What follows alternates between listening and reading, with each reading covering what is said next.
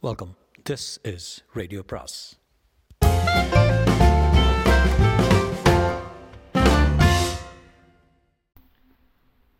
அனைவருக்கும் அன்பு வணக்கம். சுஜாதாவின் இருள் வரும் நேரம் பாகம் இரண்டு. அந்த நேரம் மாலையும் இல்லாமல் இரவும் இல்லாமல் ரெண்டும் கட்டானாக இருந்தது. எதிரே வரும் கார்கள் விளக்கு போடலாமா என்று யோசித்துக் கொண்டு வந்தன. பிடிஎஸ் பேருந்துகள் காலியாக பறந்து கொண்டிருக்க அந்த இடம் விதான் சவுதாவுக்கு அருகில் இருந்தது. டாக்டர் ராம் பிரகாஷ் ரெண்டு மூன்று முறை ஸ்டார்டரை இம்சித்து பார்த்தார். தனக்குள் என்னவோ துக்கத்தை மறைத்துக்கொண்டு கார் கிளம்ப மறுத்தது. டாக்டர் ராம் பிரகாஷ் மனித மனங்களில் டாக்டரேட் வாங்கியவர். ஒரு பேரனாய்டா ஸ்கிட்ஸோவோ எப்படி நடந்து கொள்வான் என்பதை பற்றிய அவருடைய அறிவு தீர்மானமாக இருந்தது. ஆனால் ஒரு ஃபியட் காரின் பா பானட்டுக்குள் பொதிந்திருக்கும் ரகசியங்கள் எதுவும் அறியார் இருந்தும் சாஸ்திரத்துக்கும் காத்திருக்கும் மனைவிக்காகவும் பானட்டை திறந்து எட்டி பார்த்தார். எல்லாம் சரியாகத்தான் இருந்தது. கொஞ்சம் சூடாக இருந்தது. பேட்டரி இருக்க வேண்டிய இடத்தில் இருந்தது. என்ன கார்பரேட்டரா டிஸ்ட்ரிபியூட்டரா என்னமோ சொல்லுவாங்களே. ஒரு பத்து நிமிஷ பிரயாணத்துக்கு பின் காரை ஒரு ஓரமாக தள்ளினார். அதற்கே அவருக்கு வியர்த்தது. அமிர்தா எதுவும் சொல்லாமல் அவரையே பார்த்து கொண்டு உட்கார்ந்திருந்தாள். இதுக்கு தான் நான் அப்பப்போவே செக்கப் பண்ணிக்கங்கன்னு சொல்லிகிட்டே இருந்தேன். என்றாள் எப்பம்மா சொன்ன நீயே? என்று கேட்டார் உங்களுக்கு இப்போ சொன்னால் ஞாபகம் வராது. இப்போ என்ன செய்கிறதா உத்தேசம்? மெக்கானிக்கை கூட்டிகிட்டு வரணும். என்ன நடு ரோட்டில் தனியாக விட்டுட்டு போயிடாதீங்க. ஏ கவலைப்படாத ப்ரோ உனக்கு ஒரு வழி பண்ணிட்டு போகிறேனே இப்போதைக்கு ரிப்பேர் ஆகாதா? ஆகாது. ஏதோ விஷ ஜோரம் இருக்குதுக்கு அதன் டயரை உதைத்தான் பெசாம நம்ம வீட்டாண்டே இருக்கானே மெக்கானிக்கா அவனே கூட்டிகிட்டு வந்துருங்க. சரி ப்ரோ அது வரைக்கும் நீ இங்கே தனியாக காருக்குள்ளே இருப்பியா? இல்லை நான் மாட்டேன் எனக்கு தனியாக இருக்கு பயம். தனியாக இது? பக்கத்தில் விதான் சகோதர ஜனல் நட நடமாட்டம் இருக்குது. என்ன பயம்? என்னை தனியாக காரில் விட்டுட்டு போகாதீங்க வேண்டாம். வேறு வழி சொல்ல. சொல்கிறது கேளுங்க. பஸ் விசாரித்து ரெண்டு பேரும் பஸ்ஸில் விட்டுட்டு போயிடலாம். அங்கே போனதை நீங்கள் மெக்கானிக்கை கூட்டி வந்து ரிப்பேர் பண்ணி காரை எடுத்துகிட்டு வந்துடுங்க இங்கேருந்து பஸ் கிடைக்குமா சிவாஜி நகருக்கு? என்ன என்ன கேட்குறீங்க விசாரிச்சு பாருங்க.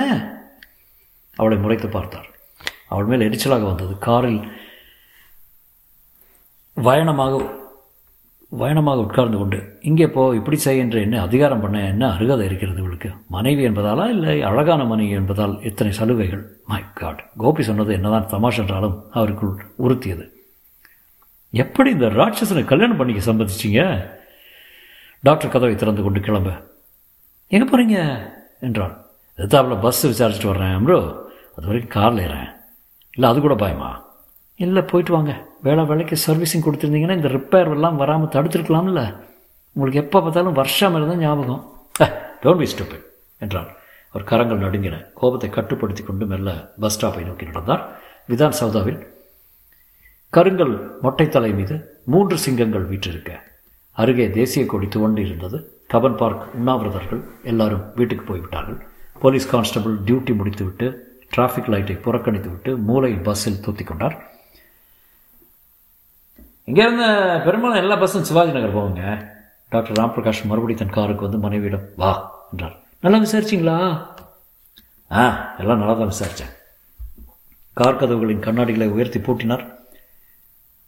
டிக்கி பூட்டி இருக்குதா? பரிசோதித்தார். நேராக நடந்தார்.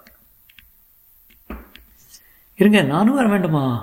அவள் சாலையை குறுக்கே கடந்து வருவதை கவனித்தார். இவளுக்கும் எனக்கும் பொருத்தமில்லை தான் எத்தனை சிவப்பாக இருக்கிறாள். இந்த இருட்டில் நாவற்பழ கலர் புடவையெல்லாம் இவள் உடல் ஒரு மலை விளக்கு போல ஒளிகிறது இருவரும் பஸ் ஸ்டாப்பில் போய் நிற்க அருகே பத்து பேர் காத்திருந்தார்கள். பெண்கள் முன்பக்கம் வருவதற்கு ஆயத்தமாக சற்று முன்னேறி நிற்க அவங்களோட போய் சேர்ந்துக்கா என்றாள். ஏன்? இந்த பக்கம் பஸ் ஏறதுக்கு கஷ்டப்படும். பெண்கள் முன்பக்கம் ஏறிக்கலாம். அவள் முன்பக்கம் செல்ல அப்போது ஒரு பஸ் வந்தது. அது நிரம்பி வழிந்தது. ஃபுட்போர்டுக்கு வெளியே சில இளைஞர்கள் தேய்த்து கொண்டு இறங்கினர். சார் இது சிவாஜி நகர் போகுமா?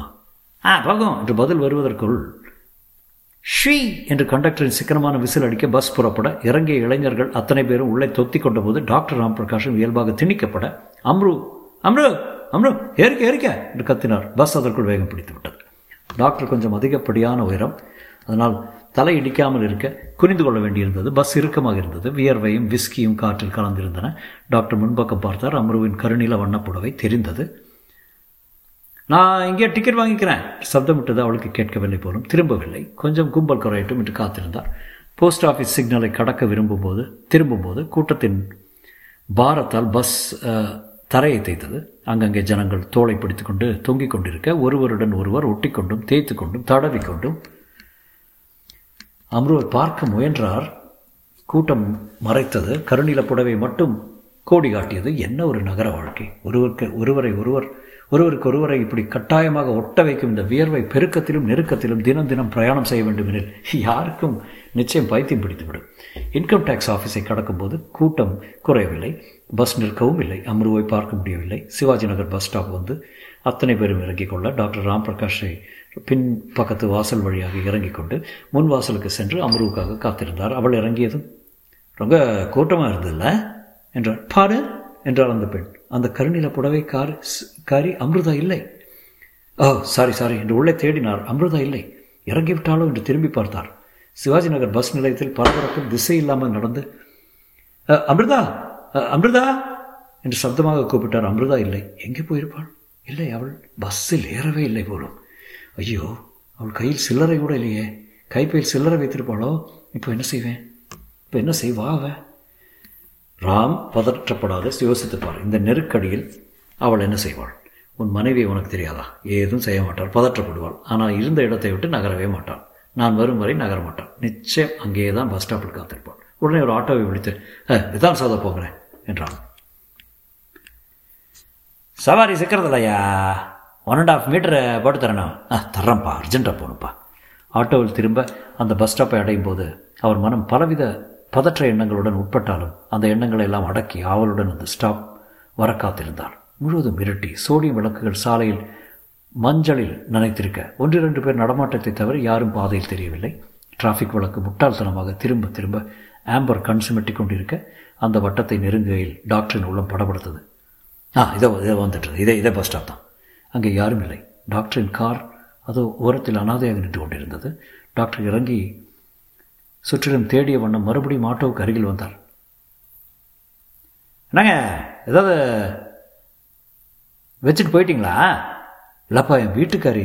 பஸ்ஸில் வரலீங்களா? இல்லை ரெண்டு பேரும் வர வேண்டியது. அது கொஞ்சம் சாமர்த்தியம் குறைவு. அவங்க ஏறுறதுக்குள்ளே பஸ் கிளம்பிடுச்சு. சிவாஜி நகர் வந்த அப்புறம் நோட் பண்ணேன். அப்படின்னா இப்போ அவங்க இல்லையா இங்கே? இல்லைப்பா. அடுத்த பஸ் பிடிச்சி போயிருப்பாங்க. நீங்கள் இங்கே தேடிக்கிட்டு வந்தீங்க? அப்படி தான் இருக்கணும். ஆனால் தானாகவே பஸ் பிடிச்சி வர்ற ஜாதி இல்லையே அவ. இப்போ என்ன சவாரி? திரும்பவும் சிவாஜி நகர் போயிடலாமுங்கண்ணா ஊட்டாண்டு போய் பாருங்க. அங்கே வந்திருப்பாங்க. ஆ அதான் சரி. மறுபடியும் ஆட்டோவில் இருக்கின்றார் காரை கடக்கும்போது அதை வெறுப்போடு பார்த்தார். உன்னால் தான் எல்லாம். படபடப்பு இப்போது மிக அதிகமாக இருந்தது. ஆட்டோக்காரர் சொல்வது தான் சரி. அடுத்த பஸ் பிடித்து வந்திருப்பாள். வீட்டுக்கு போனால் இருப்பாள். சிவாஜி நகர்லேருந்து வீட்டுக்கு போகும் வழி தெரியும். ஆனால் காசு? கைப்பையில் சிலரை வைத்திருப்பாள். இல்லை. ஆட்டோ பிடித்து வீட்டுக்கு வந்ததும் வந்ததும் கொடுக்குற மாதிரி அத்தனை சாமர்த்தியம் உள்ளதா? பாட்டனை படித்து அழகான அழகான பொம்மை இல்லவ. ஆனால் கிரைசிஸ் என்று வந்தால் எந்த மனித மனமும் அதற்கு தகுந்தார் போல. நான் இங்கே தான்ப்பா இடது பக்கம். திரும்பப்பா. ஆட்டோவில் வீட்டை அணுகும்போது வாசலில் மற்றொரு ஆட்டோ நின்று கொண்டிருந்தது. அவருக்கு வயிற்றில் பால் வார்த்தது போல இருந்தது. வந்துட்டாங்கப்பா. நான் சொன்னேன் இல்லையா? ஆட்டோவுக்கு பணம் கொடுக்கும்போது தான் அவருக்கு அந்த மற்றொரு ஆட்டோ எதிர் வீட்டுக்காரர் வந்திருக்கிறது என்று தெரிந்தது. ஒரு பெண்ணும் சின்ன குழந்தையும் கூஜா ஜமுக்கால படுக்கை சகிதம் ஏறிக்கொள்ள மீட்டர் போட்டியாப்பா? என்று கணவர் வந்து உட்கார இரண்டு ஆட்டோக்களும் புறப்பட்டு போக டாக்டர் ராம் பிரகாஷ் தன் வீட்டு கதவை இன்னமும் பூட்டியிருப்பதை கவனித்தார். வாசலில் இருந்த அந்த மஞ்சள் மரப்பூக்கள் அத்தனை உதிர்ந்திருந்தன. வீட்டு கதவை திறந்து விளக்கை போட்டார் டெலிஃபோனை எடுத்தார். யாருக்கு ஃபோன் பண்ணுவேன் இல்லை இன்னும் கொஞ்ச நேரம் பார்க்கலாம். அடுத்த பஸ் இன்னும் வந்திருக்காது. அல்லது ஆட்டோ வர தாமதமாக இருக்கலாம் பத்து மணி வரை பார்க்கலாம். அதற்குள் வரவில்லைன்னா? வருவாள் வந்து விடுவாள் எங்கே போகிறாள்? இரவு பதினோரு மணி வரை காத்திருந்தார். வரவில்லை. தொடரும்.